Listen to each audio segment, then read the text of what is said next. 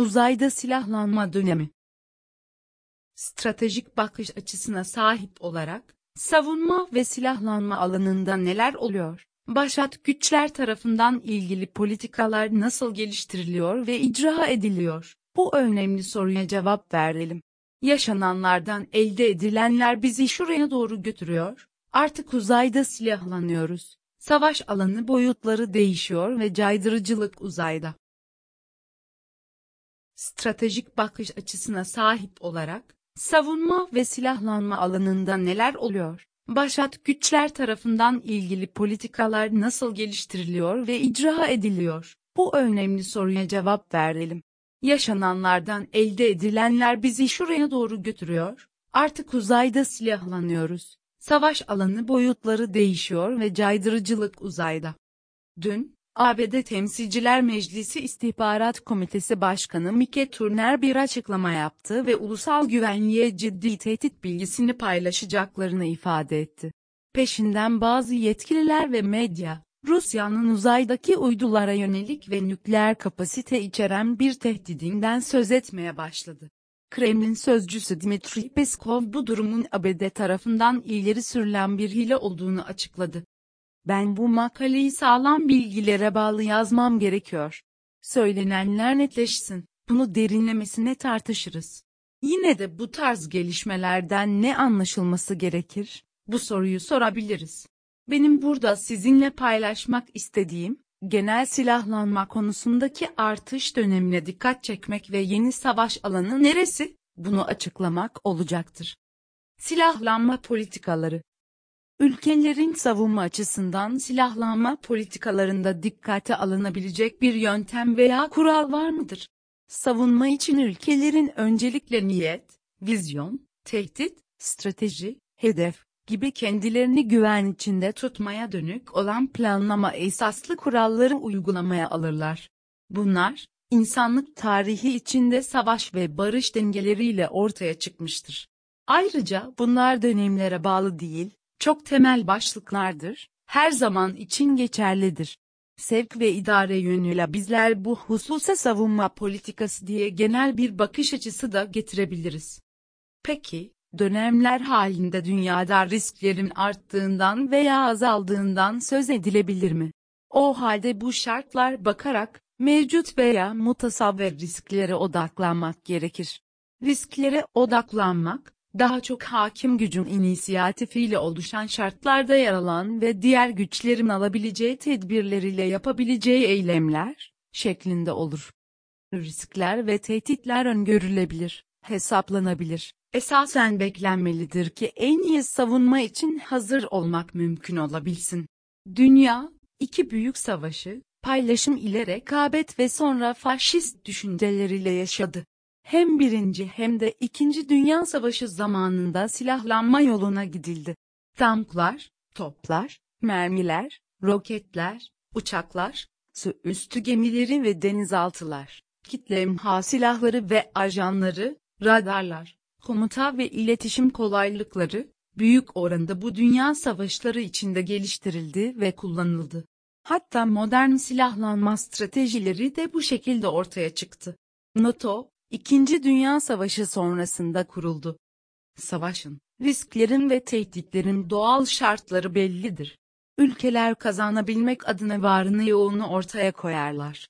Halen modern savunma anlayışında, doğal kabul edilebilecek türden risklerin, tehditlerin ve bunları savuşturabilmenin hesabı, yeni tür simülasyonların kullanılmasıyla yapılır. Günümüzde modern stratejide de ön alma ve şartları düzenleme gibi yeni perspektifler vardır. Zaten strateji sadece bir veya birkaç savaş dönemini kapsayan zaman dilimlerini fazlasıyla aştı ve başat güçler tarafından 50, 75, yüzyıllık yol haritalarını düzenleme şeklinde yöneldi.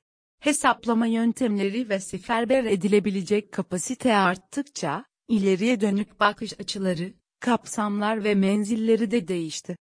Esasen burada hakim güçten kaynaklı bir yapaylık unsuru da var ve şimdi size bunu açıklamalıyım.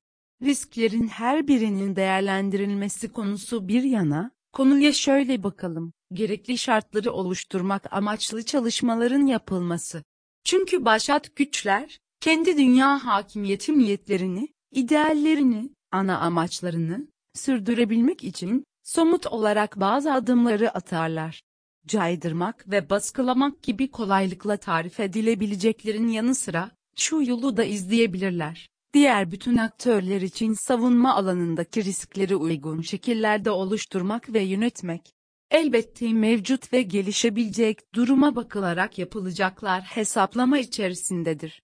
Bunlar, başat aktörlerin dünyadaki bütün gelişmeleri aynı anda izleyerek, ön almak ve inisiyatif kullanmak gibi çok büyük çalışmalarla ve büyük planlarla gerçekleştirilebilecekleri eylemlerdir. Zaten hakim güç olmak bunu gerektirir.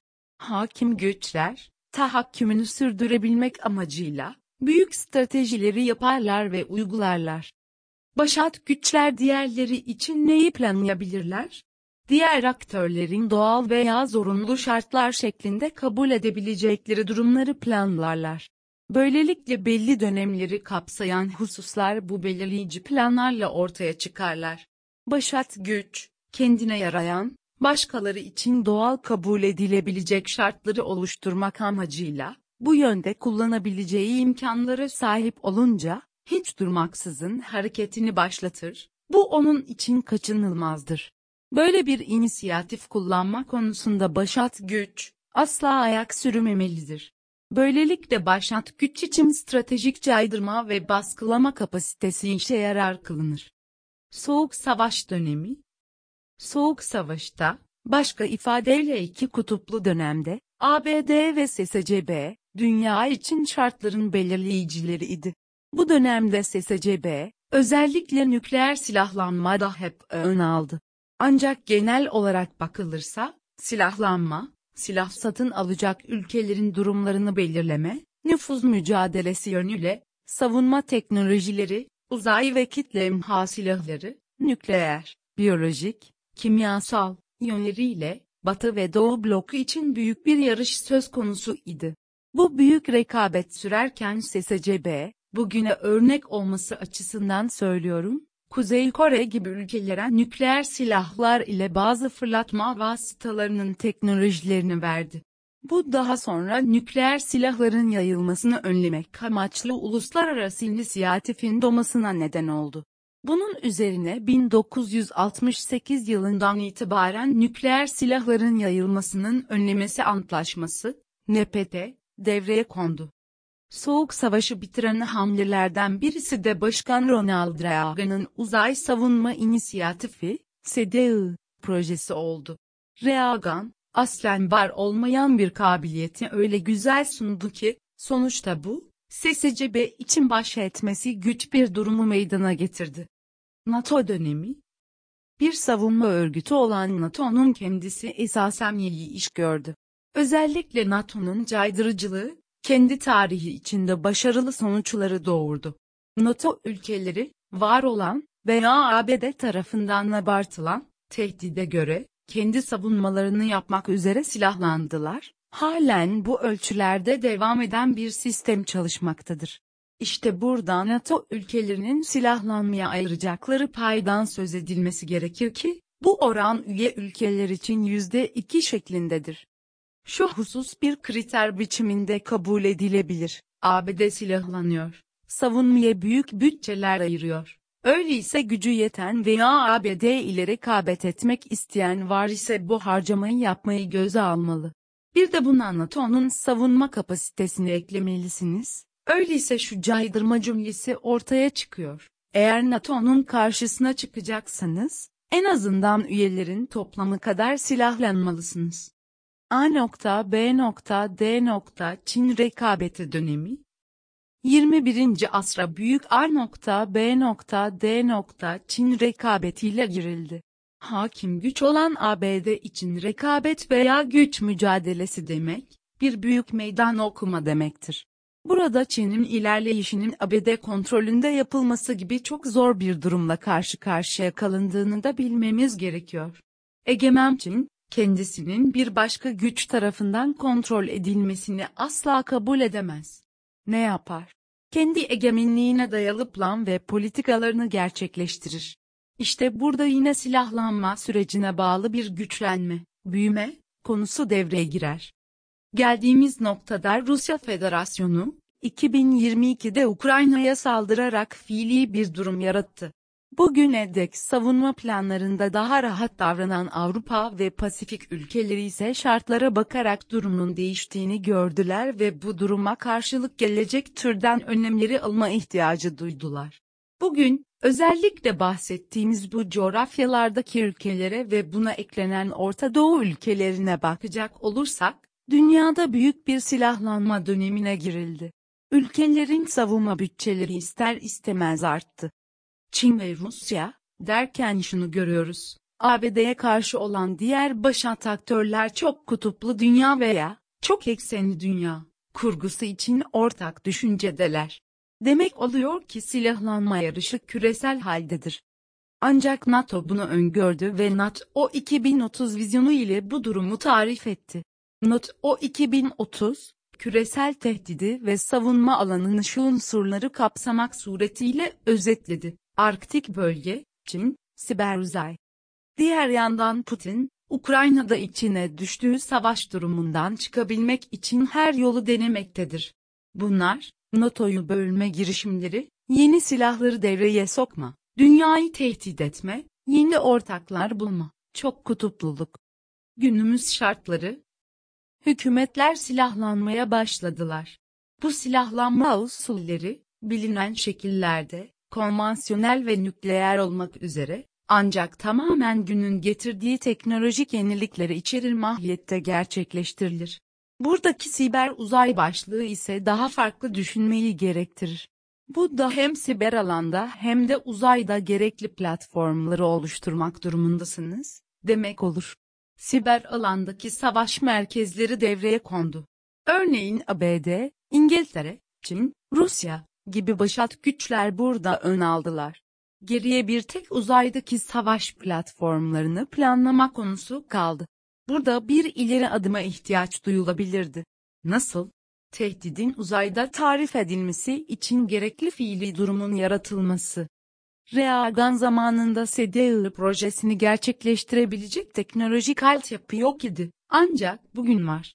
Yapay zeka, A, robotik ve otonom sistemler, bulut sistemleri, yeni kritik elementlerin katkısı gibi teknolojide çok ileri noktalara gelinmesi hali, yeni perspektifler için yeterlilik seviyesini arttırdı.